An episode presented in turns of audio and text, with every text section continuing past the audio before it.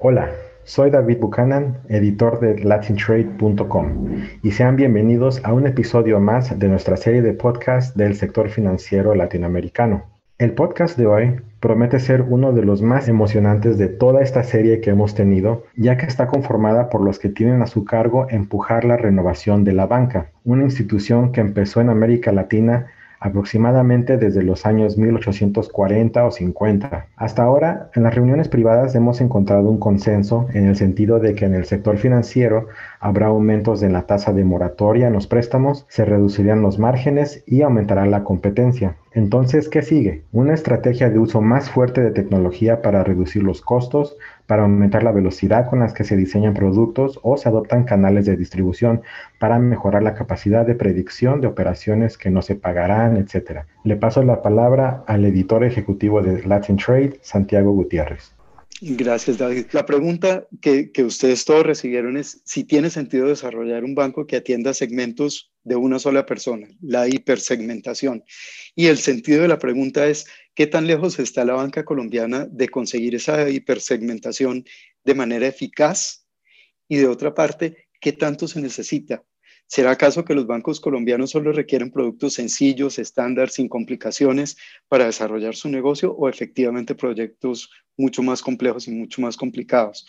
Juan Guillermo, yo quisiera hacerte esa, esa primera pregunta. ¿Tiene sentido entonces desarrollar bancos con segmentos de una sola persona? Yo creo que sí, yo creo que sí, yo creo que, justamente creo que ese es como el reto de lo que estamos hablando y, y bancos de una sola persona es entender el cliente en dónde transa, en dónde tiene la necesidad de, que, usted le, que uno le preste el crédito, en qué tiempos le debemos prestar ese crédito.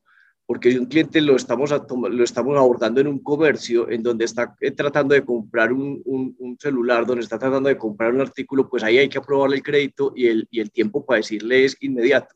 No puede pasar más de cinco minutos para si tiene o no tiene acceso al crédito. Eso es muy clave, pero también nos tenemos que pasar a la gestión de, a la gestión de, los plazos y, los, y las capacidades de pago de los clientes. Y yo creo que esta, esta, esta, esta pandemia esta situación de crisis nos ha generado entender mucho más eso, a cómo es que podemos, tenemos que flexibilizar de acuerdo a la capacidad de pago de los clientes. Y ahí los bancos, eh, a los bancos nos cuesta mucho, nos cuesta mucho flexibilizar. Eh, y creo que eso es gran parte como el tema, no solamente la originación, sino las, las formas de pago. Y, y luego está en entender eh, cómo acceder a ese cliente, porque resulta que el cliente, sobre todo en los segmentos bajos de la población, históricamente lo rechazamos en la banca tradicional colombiana. Entonces, como ese cliente fue históricamente rechazado, es un cliente que ya no, ya no va a ir al banco, porque no quiere que le digan que no. Con lo cual nosotros se devolvió el tema y es que los bancos que queremos trabajar en los segmentos tenemos que ir al lugar donde está transando el cliente. Tenemos que ir a buscar ese cliente. Eh, y entender ahí eh, su necesidad. Entonces yo creo que, que parte de eso al final del día, eh, aunque, aunque podemos hablar de segmentos de clientes, pues cada población y cada individuo al final tiene unas necesidades y una forma de, de, interactuar frente a la banca de forma distinta. Y, y entre más rápido lo podamos, lo podamos entender, es, es eh, más rápido vamos a llegar. Ahora, creo que el camino en la digitalización es muy simple, es cómo puedo aprovechar la data que existe y cómo le puedo hacer la vida más simple al cliente. El cliente no quiere perder mucho más tiempo en esto, entonces es, es volvámoslo simple. Perfecto, muchísimas gracias. Eh, Roberto Gómez, quería hacerte exactamente la misma pregunta. ¿Tiene sentido práctico desarrollar un banco que atienda segmentos de una sola persona? Que es como el ideal tecnológico. Construyendo sobre lo que dijo Juan Guillermo, o sea, entendiendo al cliente, comprendiéndolo, desarrollando el conocimiento del cliente, el banco puede llevarle ofertas de valor a, que sean relevantes a ese cliente. Entonces, más allá de desarrollar un banco para una persona, es dentro de mi modelo de negocios, ya sea universal o un modelo de negocios que atiende un, grupo de, de subsegmentos de clientes, conocer las necesidades propias de cada uno de los clientes, acercarme al cliente me, me, me hace que yo pueda eh, desarrollar una mejor relación y ser más relevante a las necesidades que el cliente tiene. Roberto, muchas gracias. Elsa Patricia Manrique, quisiera hacer misma pregunta y es, ¿tiene sentido práctico desarrollar un banco que atienda esos esa hipersegmentación que es la que, por lo menos en el libro de texto de tecnología, se, se, se encuentra con tanta frecuencia? Sin duda, Santiago. Para nosotros el buen uso de los datos y la tecnología van a llevar a la industria a esta personalización de la oferta de valor a sus clientes. Y lo pongo entre comillas porque son ofertas a la medida, es decir, que sean relevantes, oportunas, asequibles. Ahí el tema del precio es muy relevante, de acuerdo con las características y necesidades de cada uno de los clientes a lo largo de su ciclo de vida. No obstante, eh, yo lo asimilo, digamos, para hacer un ejemplo práctico, como cuando uno va al médico. Cuando uno va al médico, no es que el médico se esté inventando una cosa para cada paciente, es que él tiene como un recetario, ¿cierto? Y si Santiago tiene esto, esto y esto, entonces yo le doy una receta que combina las tres cosas que tiene. Algo así. Yo creo que eh, estamos cerca de llegar a modelos prescriptivos para eh, tener ofertas de valor mucho más personalizadas. Eh, Hanoi Morillo, ustedes que, que funcionan en una, en un, tú que funcionas en un banco eh, internacional, ¿Cómo está, eh, cómo está aproximando el banco esa, esa tarea de hipersegmentar, de conseguir segmentos más finos que puedan eh, facilitarle al banco atender mejor a sus clientes? Sí, yo creo que, que es un poco pues también lo que, lo, que, lo que ya han comentado Roberto y Elsa. Aquí algo muy importante es, no se trata de literalmente crear eh, un banco para cada persona, ¿no? En el sentido literal sí se trata de eh, generar entidades que puedan manejar los datos y el conocimiento de cada uno de sus clientes de forma que la comunicación se vea personalizada, ¿sí? de forma que la atención se vea personalizada y de forma que el cliente vea que el producto que se le está ofreciendo es un producto relevante para él o para ella. Eso no quiere decir que estemos creando productos únicos, eso quiere decir que dentro de la variedad de los productos que se pueden crear y de las variaciones que se puede hacer para cada producto, cuando se lance una oferta o una comunicación, eh, esa, esa, sea la acertada para ese cliente, de forma que un cliente sienta que el banco está para él o para ella. ¿no? Eh, y yo creo que eso es lo que, lo que, lo que se tiene que entender de, de ese hypersegmentation, ¿no? Es cómo yo me convierto en una entidad real time, eh, que se comunica contigo de una forma sí personalizada. Si bien a lo mejor eh, te hago una oferta, no sé, de un tipo de interés, ponle, y esa misma oferta la puedo replicar a otros clientes que tienen exactamente el mismo perfil que el tuyo, ¿sí? Y es ahí hacia donde tenemos que llegar.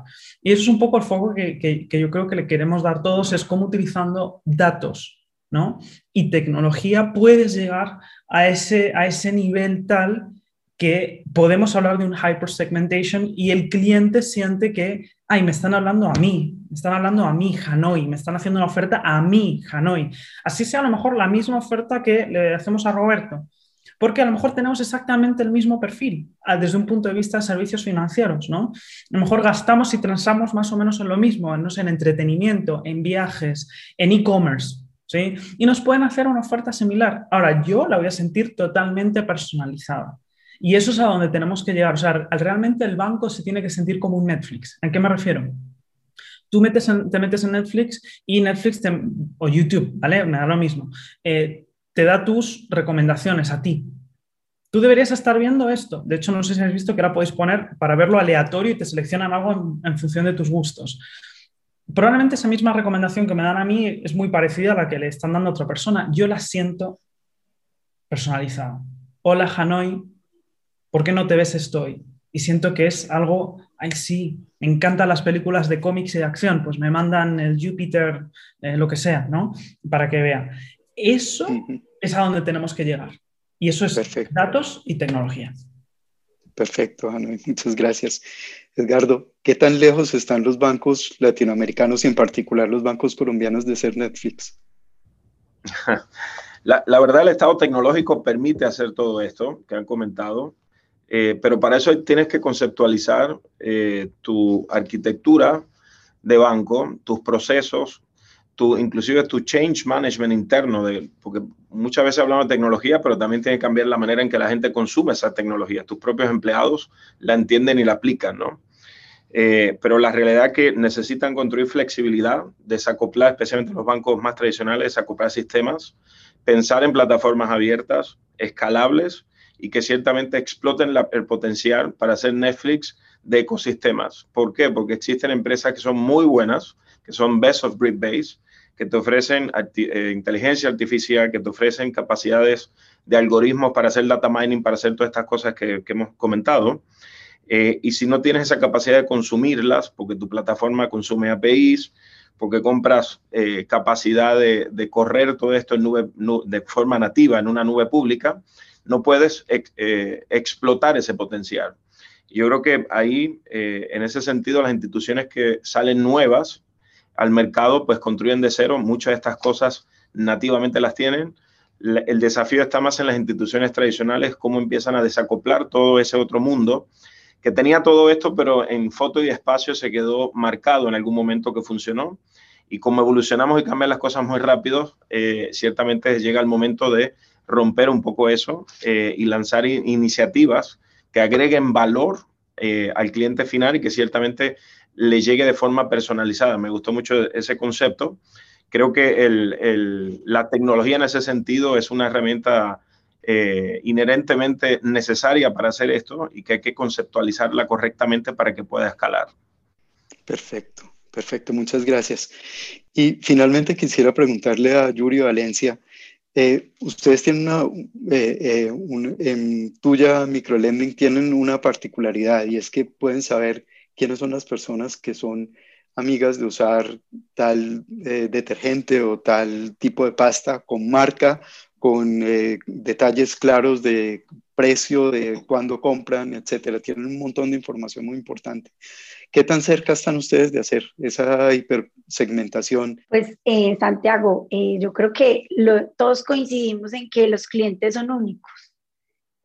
cada uno tiene intereses distintos y en este proceso hemos venido trabajando eh, para conocer a ese cliente, para poder entregarle lo que él necesita y, el desafío aquí es, Santiago no va a buscar un televisor, Santiago eh, va a buscar un televisor, un computador, va a buscar un mercado eh, y no va a buscar un crédito. Uno no entra a una entidad financiera feliz o, a, a cualquier lugar feliz pidiendo un crédito. Uno está pensando es en lo que le va a habilitar ese crédito. Entonces, eh, creo que el desafío es entender las necesidades que tiene cada uno de los clientes, es saber en qué momento de su vida está.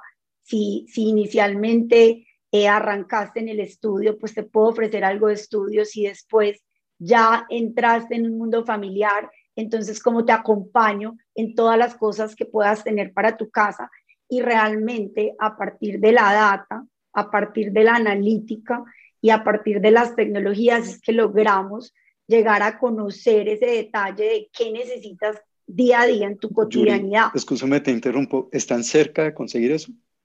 Estamos cerca de conseguirlo. Hoy las ofertas son hiperpersonalizadas para nuestros clientes. Hoy les llegan eh, específicamente de tu lista de mercado eh, qué, quieres, eh, qué, qué te puede ofrecer